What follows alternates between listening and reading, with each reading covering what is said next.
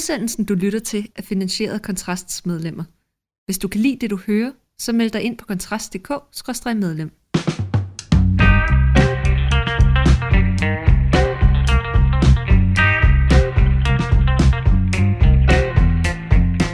Så er det blevet tid til ugens sidste fyraften med undertegnet Mikkel Andersson og Rasmus Ulstrup. Og i dag der skal vi ikke tale om det nært forestående formodet de fleste israelske landoffensiv mod Hamas. Vi skal derimod tale om et noget mere afslappende emne, tror jeg. Øh, måske også sprængfarligt på sin egen måde, men trods alt noget mindre blodigt. Vi skal nemlig snakke om reality-tv, Rasmus. Øh, fordi, fordi i dag, øh, vi kommer senere, det kan jeg lige så godt tease en lille øh, smule for, som man jo siger på mediesprog, så kommer vi til at snakke om øh, gift ved første blik-finalen. Vi ved, at vi har overraskende mange fyraftenlyttere, der faktisk synes, det er enormt interessant at, at høre vores uforbeholdende takes på, øh, på DR's førende flagskibs reality-program. Men først, der skal vi altså snakke om øh, Paradise Hotel. Fordi i dag, der kan TV2 øh, annoncere, at, øh, at øh, Paradise Hotel, de, øh, de erklærer, at de simpelthen dummede sig. Og det, de dummede sig i forhold til, det er, at de ændrede det oprindelige Paradise Hotel-koncept, hvor sidste sæson, hvor, hvor man bare kaldte programmet Paradise for ligesom at signalere en kursændring, der var det sådan folk, der, der var lidt mere woke, øh, det var folk med bløde værdier, det var folk, og, og parne kunne danne, øh, blive pap, eller de enkelte deltagere kunne danne par på kryds og tværs af køn og kønsidentitet og alt muligt andet. Og det erklærer, øh, hvad det hedder, Viaplay, som producerer det nu, at det var en fejl, og jeg kan lige citere for at sætte konteksten til TV2 udtaler øh, en, øh, en direktør herfor, vi forsøgte med noget nyt og tog en chance med Paradise, og vi dummede os. Vi har i hvert fald måtte erkende, at det ikke har levet op til forventningerne hos vores seere, og dermed ikke, heller ikke hos os selv, lyder det fra Kenneth Christensen, der er programdirektør. Og det er jo interessant, fordi Rasmus, du var jo faktisk, øh, du var faktisk ude allerede for, for, for nogle tid siden, øh, i juli måned 2022, altså for lidt over et år siden, at sige, jamen altså det var jo, mente du ikke var, var holdbart, at de lavede den her kursændring. Så kan du prøve at rekapitulere, hvad var det, du, hvad var det, du ligesom var ude efter at rive med der? Jamen det var, at øh, indlægget hedder på godt, godt dansk, samfundet bliver ulideligt, når venstrefløjen smider kønsnormer og sociale strukturer i skraldespanden, hed min, øh, min, min, mit blog, eller klumme, eller hvad man kalder det dengang. På og det var det, jeg sagde, inden vi begyndte at optage, at det var muligvis den mest Rasmus Ulstrupske rubrik, der nogensinde kunne skrives overhovedet. Nej, det var fordi, man bemærkede jo, at, øh, at de havde fået en ny vært. Ja, yes, altså, det skal lige siges, det er jo ikke fordi, jeg ser sådan Paradise Hotel, men som alle mulige andre, øh, så man der nogle afsnit, da man selv var ung. Men så havde jeg jo bemærket der tilbage i sommeren 2022, at nu havde de altså fået to værter, hvor i den ene kunne jeg ikke finde ud af, hvilket køn øh, vedkommende havde. Det er en, der åbenbart hedder Emil Olsen, men som klæder sig som en kvinde. Og, og det, der ligesom var min kritik dengang, det var, at mennesker har brug for øh, normer og strukturer, særligt inden for køn, øh, for at kunne finde ud af, hvordan de skal navigere. Fordi, og det lyder måske øh, kontroversielt i borgerlige menneskers ører, Judith Butler havde jo ret i en vis forstand, at køn er noget, vi performer. Altså forstået på den måde, at vi har nogle normer og strukturer og forventninger til, hvordan køn opfører sig. Og det er jo sådan set rigtigt, at det ikke nødvendigvis er biologisk givet, hvordan køn opfører sig. Jo, altså selvfølgelig er der til en vis grad, mænd er mere aggressive, risikovillige osv. Det lader til at være noget, der ligesom går igen øh, over hele, hele kloden på en eller anden måde. Men øh, hvordan vi skal flytte, hvem der skal gøre hvad, og hvordan vi i det daglige ellers går og opfører os, er jo langt hen ad vejen noget, vi performer ud for det køn, vi, øh, vi har. Det betyder ja, der, der vil altid komme en eller anden og sige, for at alt, man vil altid komme en eller anden og sige sådan en eller anden øh, social konstruktivist, sådan noget med, jamen gang var lyserødt faktisk en drengefarve, og ja, man skal ja. også huske, at skotterne, de går jo i nederdel, vi kalder det bare ja, ja. Ja, og i oplysningstiden gik de alle rundt med deres lange rykker, de der mænd. Det er, ikke? Og hvis man gik klædt som dem i dag, ville man nok blive set som en transvestit eller et eller andet. Ikke? Men, men, men pointen er bare, at det betyder ikke nødvendigvis, at fordi at, at, at vores opførsel langt hen ad vejen er noget, vi performer på baggrund af vores køn, så betyder det ikke, at det derved er dårligt. Altså, altså det er ligesom det, der, der er pointen her. Det er, at man kan sådan set godt give ret i, at en stor del af det, vi gør, og den måde, vi taler på, og den måde, vi opfører, særlig i relationen til det modsatte køn og pardannelse, alle de der ting, det er noget, vi performer, øh, så betyder det ikke, at det er skidt, tværtimod. Fordi det er det, der er min pointe i det indlæg dengang, det var, at vi har sådan set brug for at vide, hvordan vi skal performe. Altså vi kan ikke alle sammen improvisere livet igennem, uden at have nogle øh, forventninger eller nogle rammer til, hvordan vi skal opføre os. Det er jo, altså man sender heller ikke skuespillere ud på scenen, og så siger I, I improviserer altså lige hele, hele stykket her den næste halvanden time. Man har nogle replikker, og en instruktør, der så at sige siger, du skal spille den her type, du skal spille den her type, og så går teaterstykket ligesom op i en højere enhed, og vi kan alle sammen forstå de forskellige karakterer, hvis det er et godt teaterstykke. Sådan er virkeligheden langt hen ad vejen også. Vi kan forstå hinanden, når vi har nogle idéer om, hvordan der på forhånd eksisterer et manuskript i forhold til, hvordan vi hver især skal øh, opføre os og navigere. Øh, det, det, det, det er for mig at se helt åbenlyst. Og det hjælper os. Det gør os i stand til at komme hinanden ved, fordi at vi i mødet med et andet menneske kan have en grundlæggende forforståelse af, hvordan det menneske højst sandsynligt vil opføre sig på nogle helt altså små det, altså, vi forventer for eksempel, at en mand, en mandlig kollega, kan vi nok lave, lidt mere grov humor med, øh, uden at han vil sætte sig ned og græde, fordi at han bliver ked af den grove humor, og hvorimod vi alle sammen godt ved, alle os mænd, der har prøvet at være på en arbejdsplads, for den grove humor er til stede, at når der så kommer en kvinde eller to, så, så skal vi lige dæmpe os lidt, ikke? fordi det er måske ikke den samme grove humor, som de finder. Du ved, sådan nogle helt, helt små ting i dagligdagen. Der har vi alle sammen nogle forforståelser af tingene, det er det, der gør, at vi kan komme godt ud af det med hinanden, og at vi nogenlunde kan finde ud af at navigere med hinanden. Og så kan vi jo lære hinanden bedre at kende, og så finder vi ud af, at nogen er med på noget, og nogen er ikke med på. Hvad ved jeg, ikke? Nå, ideen er bare, at hvis vi på forhånd afskriver alle normer og strukturer, særligt inden for kønsforventninger, så bliver det enormt svært for os at navigere med hinanden. Og det er jo, synes jeg, er helt evident i forhold til, hvor svært det er i dag at se på mænd og kvinder finde ud af, hvordan fanden de skal interagerer med hinanden i et samfund, hvor de her normer og social struktur langt den ad vejen er brudt ned på rigtig, rigtig mange måder.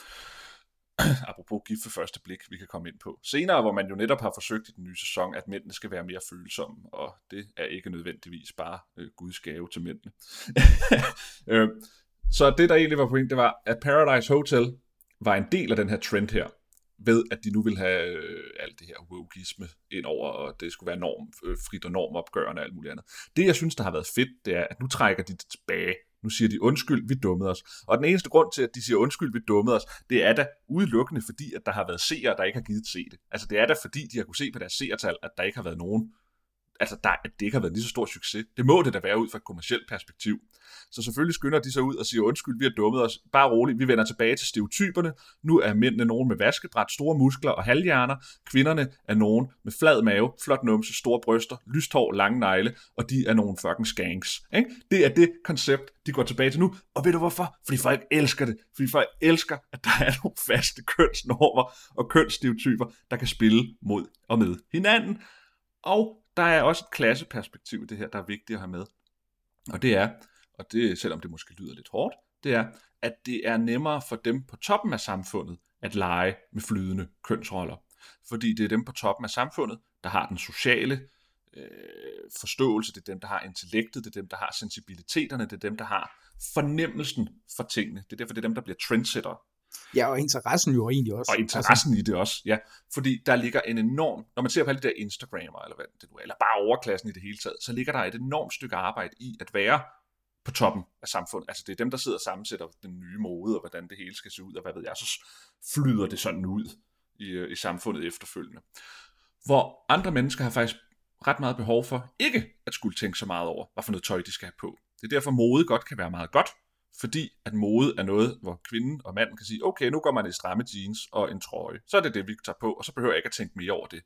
Hvis vi rydder, rydder hvad kan man sige, roder op i hele det, så skal hver enkelt person selv stå og sammensætte sit eget kluns øh, fra bunden hver gang. Og ved du hvad, det er ikke alle, der har den æstetiske smag eller æstetisk overskud, eller overhovedet lyst til at skulle det. Altså, det er jo helt basalt, det jeg siger. Men det forstår man altså ikke, når man laver bogisme. Der tror man, at alle bliver sat fri til at være præcis sig selv, men folk har ikke lyst til at være sig selv, de har lyst til at flygte fra sig selv, fordi at de opdager, mange af os, at vores selv er totalt utilstrækkeligt, dumt, dårlig smag og alt muligt andet. Derfor har vi brug for ikke at være os selv, men at kunne få lov til at bare gøre det, der bliver forventet af os, fordi så skal vi ikke forholde os til os selv. Men og ja, nu vender, ja, bare for at ja, og nu vender Paradise tilbage til det. Nu vender Paradise tilbage til, og det er det Paradise er. Det er en guide til unge halvdumme mennesker, fordi unge mennesker er halvdumme, til at forstå, hvordan man er mand og hvordan man er kvinde, og det kan der være alt muligt negativt ved. Men der kan faktisk også være en masse positivt ved det, og det er derfor, det er folk fra, lad mig sige det sådan, øh, den kognitive middel og mindre middelklasse, der elsker at se reality som Paradise, fordi så kan de spejle sig i, hvordan tingene skal gøres, hvorimod folk, der er på de finere kulturelle lag, synes jo, det er dumt, fordi det er så fastlåst stereotypt og kvælende, at man ikke kan være fri, som man jo kan, når man er i den højere, højere ende af samfundet. Ja, ja jeg, tror, jeg tror dog, øh, uden at jeg skal opkaste mig til, til Paradise Hotel Expert, jeg skal sige, jeg tror, jeg har set et enkelt afsnit, som min datter viste mig for mange år siden, men reglerne, de var, det var simpelthen for kompleks. Der var noget med nogen, der skulle give nogen guldkugle. Jeg, jeg forstod det simpelthen ikke, og jeg må indrømme, mine interesser ligger nok også et andet sted. Men, men uden at jeg dermed skal opkaste mig til at være en eller anden, hvad skal man sige, sådan utrolig raffineret, der er også meget trash-tv, jeg godt kan lide, så forestiller jeg mig, at der egentlig også er en del sådan, hvad skal vi kalde det, fra den mere sådan øh, kulturelle øh, overklasse, men de øvre sociale lag, som se, har det som en guilty pleasure at se det her. Altså, øh, ja, der, der var jeg mere til familien fra Bryggen, det kunne jeg enormt godt lide. Men, men altså, jeg, jeg, tror, jeg, tror, der, jeg tror, der findes en del, som, som faktisk ser det her, hvor man kan sige, der er jo, altså identifikationen kan jo fungere på to måder, ikke? Altså, hvor man kan sige, altså, ej, bare det var mig, men der er jo også den der med, godt, det der ikke er mig, altså, hvor man kunne sige, det, måske de unge møder er sådan det mest rendyrkede eksempel på tv, der er lavet ud fra devisen, øh, godt det ikke er mig i hvert fald, formoder jeg for de fleste seere, ikke? ja. øhm, men en anden ting, jeg, jeg tænkte på, det der med, altså det her, vi siger i forhold til sådan noget med normer, ikke? der er en ting, som jeg synes, der, der egentlig er ret sjov, og det er det her med, hvordan at, hvis man skulle være polemisk, kunne man sige, at jeg synes, at fordomme i mange sammenhænge jo egentlig får et, altså et, et lidt ufortjent dårligt ry, fordi mm. det at have fordomme i alle mulige sammenhænge, altså ikke forstået som en negativ stereotyp om nogen nødvendigvis, men bare have en idé om, baseret på nogle simple karakteristika, hvordan folks ageren og hvordan deres værdier og alt muligt andet, og der, altså, det er i verden, det er jo tit en relativt smart ting, ikke? Altså, ja. jeg mener, hvis, og, og det gør vi jo brug af hele tiden. Hvis du møder en person et eller andet sted i, øh, øh i en kø eller noget, og du tiltaler folk på dansk, så kan du jo sige, at det er jo en fordom. Hvorfor, hvorfor har du en idé om, at vedkommende taler dansk? Der findes masser af mennesker i Danmark, der ikke kan tale dansk. Så, men det er jo fordi, du har en antagelse om, også baseret på udseende for nogen, for de fleste vedkommende osv., det er nok en person, du kan tale dansk med. Hvis du ser mig, så vil du tænke, øh, og ved, jeg er øh, midalderne Aarhusianer, øh, eller i hvert fald født i Aarhus oprindeligt, og det har jeg oplevet mange gange, så spørger folk, jamen, så antager folk, at jeg holder med og øh, AGF, og ved, hvordan det går med AGF, og det, det gør jeg ikke. Men det er jo en færre antagelse at have, fordi ja. den vil jo være korrekt i, er mit ja. indtryk, altså langt, langt de fleste tilfælde. Og sådan er det jo med mange af de her ting, ikke? det er jo, at, at hvis vi skulle navigere i et rum, hvor vi ikke kunne fælde hvad skal vi sige, altså have det, vi kalder fordomme på grund af grove, altså på grund af i nogen grad grove generaliseringer. Det ham mener jeg ikke fordomme som noget negativt, det kan også være positivt, alt muligt andet, ikke? Øhm, altså man kan også sige, hvis du møder en eller anden øh, et, et, asiat, og så tænker vedkommende er sikkert god til matematik og spille violin, det er jo også en fordom og så videre, ikke? Men, men en mere positiv slags, i hvert fald hvis man kan lide matematik og violiner, ikke?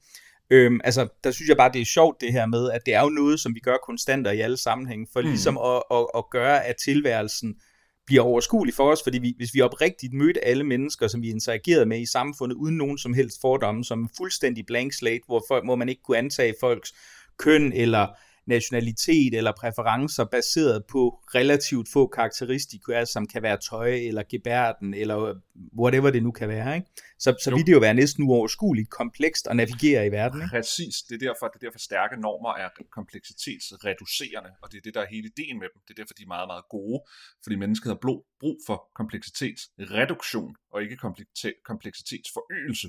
Og det er derfor, der igen ligger en klassekamp i det her. Når venstrefløjens kulturelle elite altid vil tage et opgør med normer, både køn og alt muligt andet, så handler det om, at venstrefløjens kulturelle elite er på et sted, hvor de godt kan håndtere en kompleksitetsforøgelse, fordi det er dem, der er, lad os kalde det, trendsetterne inden for normer og værdier og holdninger og tøj og mod og alt muligt andet.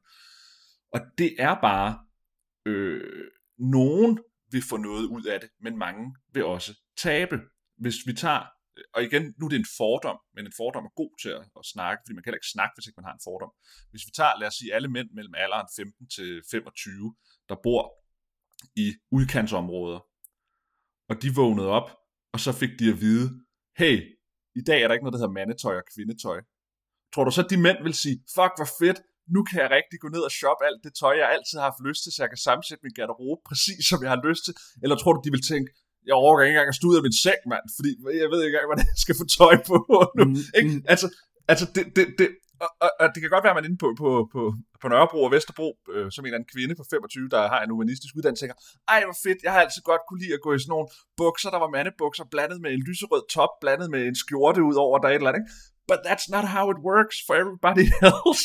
Nej, men der, der er jo også det i det, at, at, og det er jo ret tydeligt, altså man kan jo sige, at du kan jo ikke, altså det er jo sådan lidt, altså hej, jeg har et indre, indre unikt selv, som jeg nu skal ud og realisere gennem Præcis. mit, mit, mit, mit sådan fysiske udtryk, men det sjove er jo, at det bliver jo lige så konformt, ikke? Altså det er jo sådan Ja. ligesom, altså der er jo næsten ikke noget mere konformt, end hvis man altså sådan udseendemæssigt en, en, en subkulturelle miljøer, fordi de er så identiske tit, ikke? Og det samme gælder Jo. jo, det er sådan noget, Nå, okay, jamen så skal du have blåt hår, og du skal have nogle piercinger på en bestemt måde, og så videre. Ja, ja, præcis. Der, der, der er nogle ting, som er ligesom, altså, som er lige så sigende, og, de, og de, dem kan man sige, dem kan du jo lige så vel bruge øh, til at udlede alt muligt om folks sådan generelle præferencer i virkelig, virkelig mange sammenhæng, som man ville kunne, hvis, øh, hvis, hvis jeg faktisk havde gået rundt i, i en, øh, Ja, jeg ja. elsker Aarhus øh, trøje med en AGF-logo på, ikke? Altså. ja, fuldstændig, fuldstændig.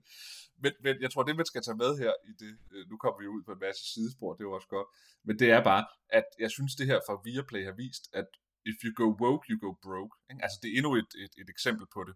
Hvis du laver reality-tv, der er målrettet et bestemt segment, og ja, du har sikkert ret, den guilty pleasure, men lad os være ærlige, størstedelen, der ser det her, er ikke folk fra den øvre middelklasse i København, der har det som en guilty pleasure. Det er unge mennesker, og det er højst sandsynligt også kvinder, vil jeg våge det er et bud på, øh, fra, fra mellemlange eller kortere videregående uddannelser. Altså det, det vil være mit helt sikre bud ud for alle de mænd. Jeg, altså jeg kender jo også en masse mennesker på forskellige steder, og jeg, jeg kan lige godt fornemme, hvem der følger med i det, og hvem der ikke følger med i det. Det kan selvfølgelig også være, at folk ikke tør at sige det, øh, hvis de er journalister eller, eller andet. Men, øh, men, men, men det vil være mit bud. Og det er bare Ja. dejligt at se, at, øh, at, at, at så får man et hak i tuden, fordi det er den eneste årsag til, at de går ud og undskylder nu. Det er, at folk gider ikke se på det der woke-lort. der. De gider ikke at have en vært, fordi de ikke kan se, hvilket køn verden har, og det er med også forståeligt. Så, så efter således har glædet os over, at verdens øh, naturlige orden er genoprettet nu, hvor Paradise, som ingen af os parentes bemærket, følger med i igen er befolket af ungersvende med svulmende overkroppe og kvinder med store bryster og lyst hår, så vil jeg synes, at vi skal vende os mod et, øh, det måske lidt mere, jeg ved ikke, om vi skal kalde det finkulturelle, reality. lidt mere sofistikeret reality. Og det er jo naturligvis uh, gift ved første blik, hvor, hvor uh, finalen uh, rullede over skærmen her i går. Og for de, uh, de mennesker, der eventuelt ikke uh, ser det, så indebærer finaleafsnittet i, i gift ved første blik jo, at de her par, de er, er sammen i en vis periode, jeg kan faktisk ikke huske, hvor lang tid det er. Fem uger, og derefter skal de så øh, erklære, om de øh, har til, øh, til, hvad det hedder, øh, hensigt at forblive gift. Øhm, og, og vi kan jo sådan ligesom gennemgå dem øh, Ja. i rækkefølge. Øhm, og nu har jeg jo jeg har åbnet en artikel på, på Billedbladet, hvor alle parerne er med billeder, fordi som trofaste lytter vil vide, så kan jeg jo sådan ikke huske, hvad de hedder. Men jeg tænker, vi skal gennemgå dem først. Vi har Mark og Line, som jo er sådan det lidt mere Ja, arbejderklasseorienterede par, og det var jo dem, jeg tror, øh, hvis jeg husker rigtigt, jeg havde i hvert fald tippet, de skulle blive sammen, Ja. og det tror jeg også, du havde, og sådan skulle Ja. det jo ikke gå. nej, Øhm, det og jeg er kunne- jeg- jeg, jeg kunne, yndlingsparet over dem alle. ja. ja, det synes jeg også. Jeg synes, det, det var virkelig skuffende. Jeg blev, altså jeg har jo egentlig synes, de var bare super cool hele vejen igennem, men i går, der og jeg har jo sagt tidligere, jeg synes generelt, det har været mændene, der er mega træls den her sæson. Øh, generelt, det er lidt at svigte patriarkatet, men, men sådan må det altså være. Men jeg blev lidt sur på hende i går. Det, det synes Ja. jeg, jeg gjorde. Fordi de har jo egentlig haft det super godt, og så var det sådan noget med, at han ikke ville tale om sårbarhed, fandt hun ud af den sidste uge. Og, Ja. og så, ender de, øh, så ender det med, at, øh, at hun siger, at hun vil ikke giftes, og, og, og øh, han svarer ikke direkte, men man kan jo se på den stakkels mand, der sidder med næsten fugtige øjne og så videre, at det vil han egentlig godt. Og det synes Mm. jeg også, de burde være blevet. Jeg tror, de ja. kunne være blevet glade sammen, øh, baseret på, hvad vi har set i tv, og mine egne øh, øh, iboende fordomme, de virkede til at have det sjovt sammen, og tale den der også naturligt selv, når der stod et helt kamerahold og filmede dem og sådan noget. Så Ja. jeg ved ikke, hvad der gik galt, men øh, Der gik det- det... det galt, tror jeg. Ja, man ser jo ikke alt. Det er jo selvfølgelig klippet og alt muligt andet. Der gik det galt, som terapi kan gøre af negative ting.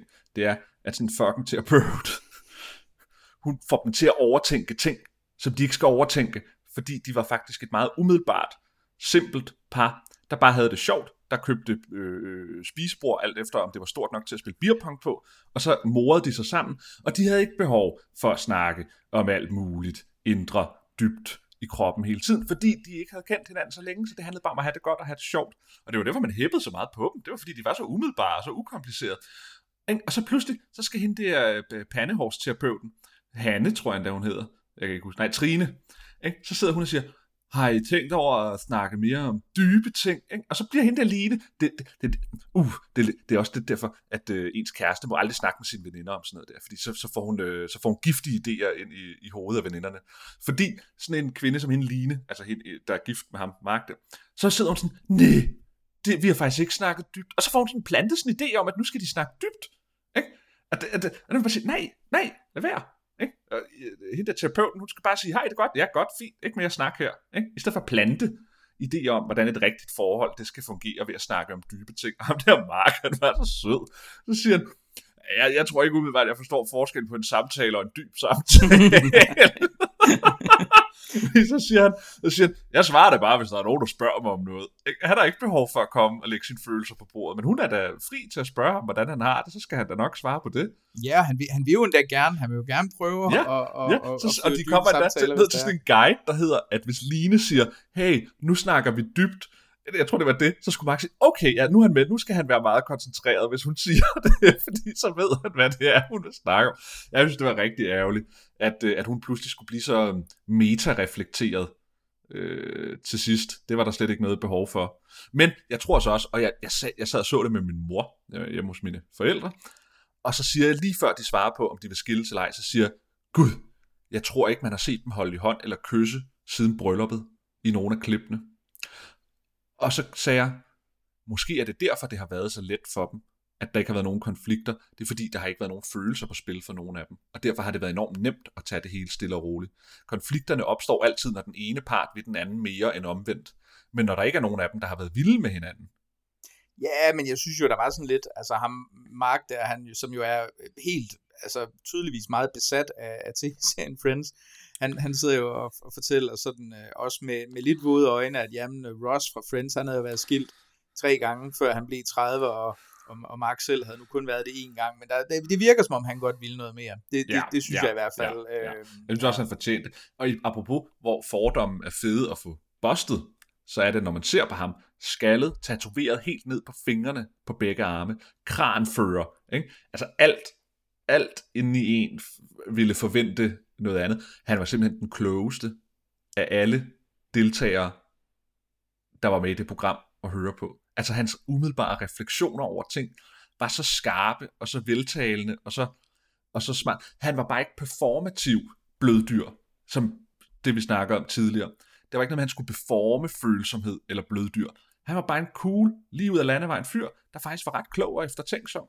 Jeg synes, det var synd. Jeg synes, det var ærgerligt. Det var mit yndlingspar. Men jeg er overbevist om, at han er bejlet til nu, efter det her program her, af ufattelig mange kvinder derude. Ja, og han har jo allerede fået en, uh, han har fået en ny veninde, som han understreger, men den tænker jeg, vi kommer ind ja, til, uh, fordi ja. du sagde jo performativt bløddyr, og det tænker jeg bliver en, en elegant overgang til, uh, til Janette og Michael jo, som jo faktisk er det eneste par, der bliver sammen. Ja, det er jo, det, det er jo lidt vildt, fordi de har jo ikke, altså vi kan jo lige godt sige det højt, der er jo ikke noget, der indikerer, at de har bollet. På noget tidspunkt Nej. i løbet af de Nej. fem uger. Det har jo været, øh, i programmet slet eufemistiske sprog, har det jo været intimiteten, det har haltet lidt med, yeah. og tiltrækningen også, men, øh, men jeg tror, hvis man, øh, hvis man skræller det af, så, så, så er det nok øh, et, øh, et ikke eksisterende sexliv, der ligger nedenunder. Men de var, øh, de siger ja, og, øh, og de bliver sammen. Og det undrede mig lidt. Jeg havde en mistanke om, at det måske godt kunne gå den ret, øh, i den retning, og det tror jeg lidt er, fordi Janette, jo, som jo er selvstændig erhvervsdrivende fra, så vidt jeg husker, Køge, øh, har bygget det her flotte hus øh, med en øh, bruser over for hinanden, og alting er virkelig øh, nydeligt indrettet dernede, og det virker som om, hun egentlig bare mangler en mand at putte ind i det her hus. Ja. Øhm, og jeg har lidt en mistanke om, at hun tænker, ja, men altså, man kan jo ikke, man kan ikke få det hele. Man kan ikke få det hele altid. Og så må vi altså sige, at han er, virker sød og rar. Det virker også, som om de har det nogenlunde okay. Og så har ja. hun sagt, og han vil jo tydeligvis gerne, må man sige. Og det er jo ja. en mand, der i den grad er, rigtig meget i kontakt med sin, sin mere sårbare side. Øhm, og det, øh, det, det han, ligner, det, han ligner en mand, der er ved at græde, hver gang man ser på ham. Selv når han er glad. Ja, det gør han, han, har sådan, han har sådan kronisk hundeøjne. Han, ja. han, han har sådan kronisk sådan ja. blik. Og, og det virker jo som om Janette, ikke? hun har en rød, sådan en eller anden Kawasaki-agtig motorcykel og så videre, og det eneste hun egentlig gerne vil have, det er en eller anden mand, der ligesom, hun, hun godt lide, når han giver hende modspillere og siger sin ja, egen mening ja. og sådan noget, hun vil gerne have en, ja.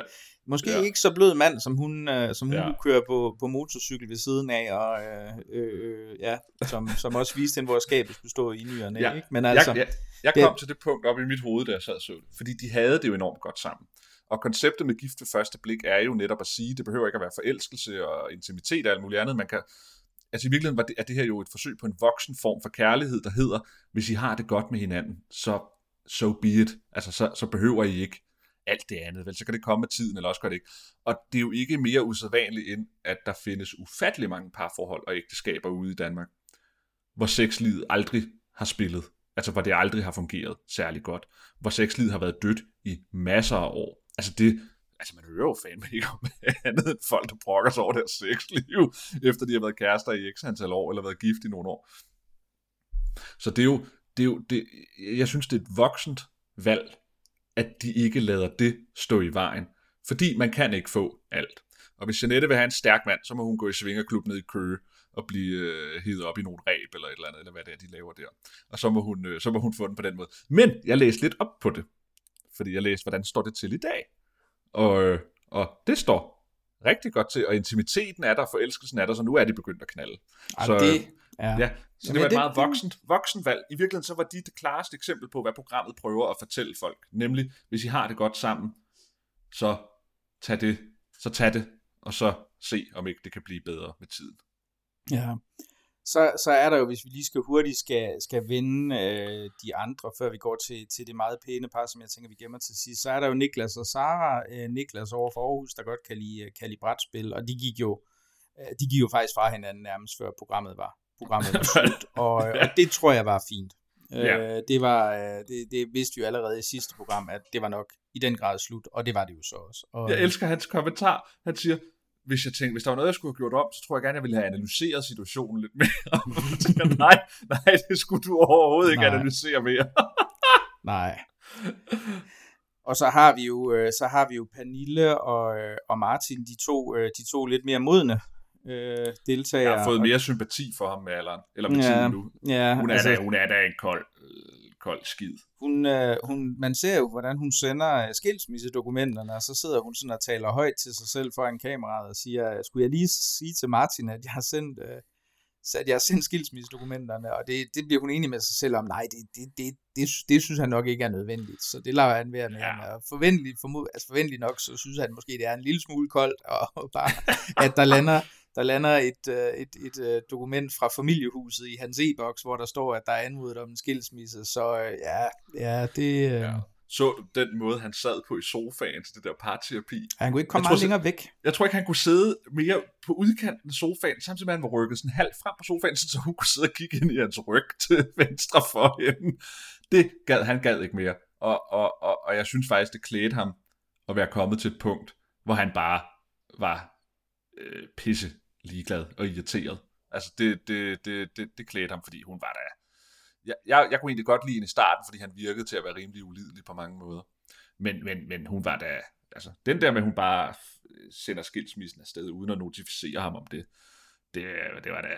Det var da, det var da ikke køligt. Altså, det var da Ja, der, der, var jo, der var jo også en, altså der var jo også en, en, en tidligere scene, hvor han sådan går ud og siger direkte, at, øh, hvad det hedder, øh, øh, at, øh, eller hun siger til ham, at, at hun aldrig nogensinde forestillet sig, at hun skulle gå sammen med nogen igen, ikke? hvor man tænker, det, ja. kunne man, det var måske en relevant ting at bringe op relativt tidligt, når det nu sådan ligesom er det ægteskabsprogram, og, og, og trods alt normen for nu at vende tilbage til det, er jo ja. trods alt, at folk, der er gift, plejer at bo sammen i udgangspunktet, ikke? Så ja, hvis man har ja. præferencer for meget divergerende konstellationer i forhold til det, er det måske en relevant ting, sådan ligesom at, og ikke ja. bare efter nogle uger og henkastet udslynge over et glas hvidvin på en, øh, på en altan, ikke? Så, jo, så jeg, jeg sad også lidt, øh, jeg sad også lidt, men altså, jeg, jeg synes, det er lidt sjovt, var, hvordan, og det er måske også for andre par, det er sådan ligesom, selv når det åbenlyst ikke er så fint, deres relation, så er der ingen grænser for, hvordan de både over for sig selv og kameraet i talesætter. Ja. Al, alting er bare, vi har det fint, og det, det var en undskyld, stor oplevelse, og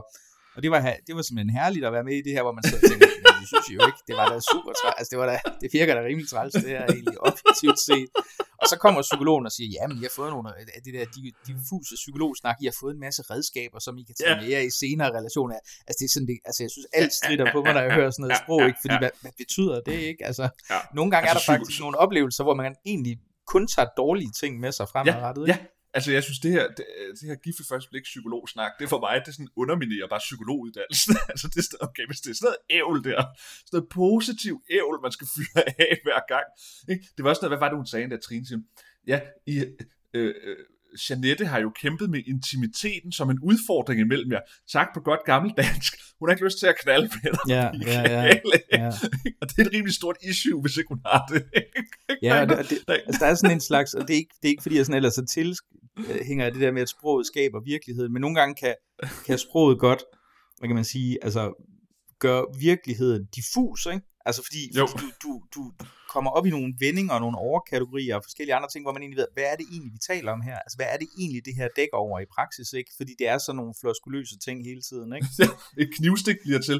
Ja, det var jo sådan, at han rakte armen frem mod den anden part, hvor efter den anden part mærkede et stik i brystkassen, og lidt senere trak han ikke vejret længere. Det var jo det, der skete. Ikke? Nej, det var ikke det, der skete. Der var en, der stak en ned og slog mig ihjel. Ikke? Ja, det var, det var en anspændt situation med et problematisk udkomme, men, øh, men også en, en, øh, en, en livslektion, man kan tage med sig fremadrettet. Ikke? Jo, jo, præcis. Nå, men vi er allerede vi er ved at være over 30 ja, minutter ja, ja, ja, ja. På, øh, på en podcast, men det er jo så, altså, skal jo sige så også et vigtigt emne, det her med danske reality shows, øh, og ikke, ikke bare det her med geopolitik og, og nationens fremtid, vi plejer at sidde og snakke om, men vi bliver nødt til at vende Sara og Rasmus også. Det er jo det pæne par. Yeah. Og, og der må jeg jo sige, at, øh, at, at, at der holder jeg jo bare stadig fast i, at, øh, at, øh, at det var en, set fra mandekønnets perspektiv, der var det ikke, det var, der var det ikke en entydig positiv sæson, og der må jeg jo nok sige, at jeg placerer en, en stor del af ansvaret der ved Rasmus, fordi det ja. var jo forfærdeligt at se i går, jeg synes virkelig, virkelig, det var horribelt. Ikke? Hun, ja, det var. Hun sidder med fugtige øjne, og ved ham virkelig, ved, ved ham virkelig godt, og, øhm, og, og, og det er jo så tydeligt, at den her mand er jo er uinteresseret. Han vil ikke snakke med hende, han vil ikke være sammen med hende, og ja. hun vil bare gerne det, og og jeg kan huske, at øh, min, min søde kæreste fik mig til at læse en bog, der, der handler om sådan noget med lyserøde øh, prinsessedrømme, noget i den stil, som egentlig var skrevet af en kvinde til en kvinde, der handler om, hvordan at kvinder nogle gange bare producerer nogle fuldstændig urealistiske forestillinger over på nogle mænd, altså hvor man sidder og tænker, ej, vi kan få så flotte børn, og vi kan have det rigtig, rigtig hyggeligt sammen, og have et dejligt samliv, ikke? Men hvor man egentlig ikke ser, at det er altså den, det billede at, at den mandlige part, at man idoliserer, modsvarer overhovedet ikke virkeligheden. Altså det er et billede, der ja. er konstrueret ind i hovedet, ikke? og det, det, det, kunne jeg ikke lade være med at sidde og tænke, fordi han virker jo han virker jo åbenlyst uinteresseret, og det var jo, det var jo et meget mærkeligt forløb, det hele. Ikke? Jeg synes, det jeg synes, der var så altså der er jo ikke nogen mennesker, der har hjertet på det rette sted, der ikke undgår at sidde og få, få ondt i hjertet af at se på hende Sara, fordi hun er da så sød, hun er da så cute, og hun vil bare så gerne have ham, Rasmus. Det der lille, lille klip, hvor hun sidder et eller andet sted i København, og så siger, og så siger hun, han har ikke svaret på min sms. Og så siger hun, og så siger hun, men jeg har, jeg, har, jeg har pakket lidt alligevel, fordi hvis han svarer, så har jeg ting til, at jeg kan være hos ham nogle dage. Ikke? Det er så sødt. Og det værste er, man får jo ondt i maven af det. Men også fordi, at man kender ham for sig selv. Eller det gør jeg, det vil jeg da gerne være ærlig om. Hvis man er helt vildt forelsket i en eller anden. Og man vil ikke indse, at vedkommende måske ikke har det på samme måde og, men man kan ikke lade være. Altså man kan ikke lade være med at håbe og håbe og håbe. Og så sørger man, altså selvom det er fuldstændig åndssvagt, så sørger man for at holde sin weekend fri. Selvom, altså, fordi så ved man, hvis hun nu gerne vil ses, så, så kan jeg både fredag og lørdag og søndag. Ja, ja. Jeg kan faktisk lige hoppe på cyklen fem minutter efter, så ikke noget problem. præcis, og du ved, præcis, man kan præcis. have sådan noget kold, kold øh, hvidvin i, i køleskab, det kan man lige tage med. Det er slet præcis, præcis. Ja. Og det, der bare er så ærgerligt, det er, at det, som ham Rasmus har brug det er fordi, han er ikke ærlig. Han skulle bare sige lige ud, prøv at høre, jeg er ikke tiltrukket af dig. Altså, altså, jeg er ikke interesseret i dig, jeg er ikke tiltrukket af dig. Men han kan ikke få sig selv til at sige det. Så derfor kommer han ud med sådan noget med, det tager tid for mig at være klar til sex med en ny person. Altså, det er jo ikke det, det handler om. Det handler om, at han, den var der bare ikke for ham. Altså, han vil bare ikke have hende. Men hun vil så gerne have, at det kan lade sig gøre alligevel. Og det, der sker med sådan en som Rasmus, det er, hvis han først er usikker på, om han gider vedkommende, desto mere hun så presser på med sin, øh, øh, skal vi kalde det desperation, eller sin forelskelse i hvert fald, desto mere får han jo lyst til at skubbe hende væk. Altså det er jo derfor, det er, det, det er derfor par, det er så sjældent, et par lykkes. Det er fordi i 99 100 tilfælde, så vil den ene den anden mere. Og desto mere den ene ved den anden, og desto mindre den anden ved den ene, desto mere presser den på, der vil for at få en afklaring, eller for så at sige, at overvinde den anden. Men desto mere man gør det, desto mere trækker den anden sig helt. Altså, det er derfor, det er altså et destruktivt spil. Og derfor, selvom at man hader, at der er et game i det der scoringsnød, der man skal spille et spil, så bliver man nødt til det, fordi du må ikke presse så meget på på den ene, at vedkommende bliver kvalt, eller føler, at man står med ansvaret for den andens liv i hænderne efter to uger og det er jo ikke, fordi jeg sidder og skal... Altså, fordi jeg kender det jo lige så godt. Altså, jeg kender lige så godt at være den part, der bliver helt vildt smashforelsket i en, og så kan jeg slet ikke forstå, hvorfor vedkommende ikke bare synes, det helt er fantastisk, men jeg, jeg efterfølgende kan sidde og tænke, du godeste Rasmus, ikke? det er da klart, hun trak sig, fordi du var så vild med hende efter så kort tid, at det kunne hun da slet ikke overskue. hvor jeg jo omvendt så også kan have det, hvor det er mig, der er en, der er vild med, hvor jeg så tænker, Åh, hvor er det belastende, du skal være så vild med mig, man ikke slap dog af, ikke? så meget kender vi jo ikke. På den måde er man Jekyll og Mr. Hyde, alt efter hvilken position man står i.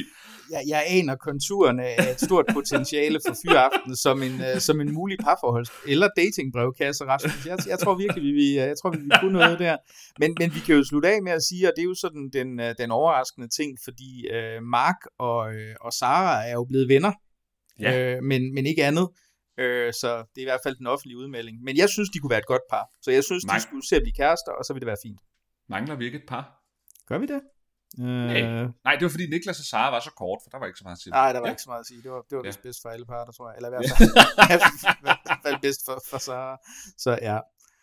Ja, men, øh, men altså, øh, den øh, Sara her fra, fra Sara og Rasmus, som nævnt, hun hænger jo så altså ud med Mark, og, øh, og jeg synes bare, de kunne godt blive et par. Det, øh, det jeg synes, hun skal skrive til mig. Det er en åben, åben Kan jeg gå på date med hende? Jeg synes, hun var sød. Ja, men det var, jeg var helt enig. Jeg sad også og tænkte, ja. Øh, det, det var, jeg havde virkelig ondt af hende. Så, øh, ja. ja. Yes, jamen ved du hvad, så tænker jeg, at vi efter den her usædvanlige lange og reality-fokuserede fyraften øh, lægger den ned her. Så øh, jeg vil bare sige øh, tak for denne gang, og tak til lytterne, fordi I lyttede med.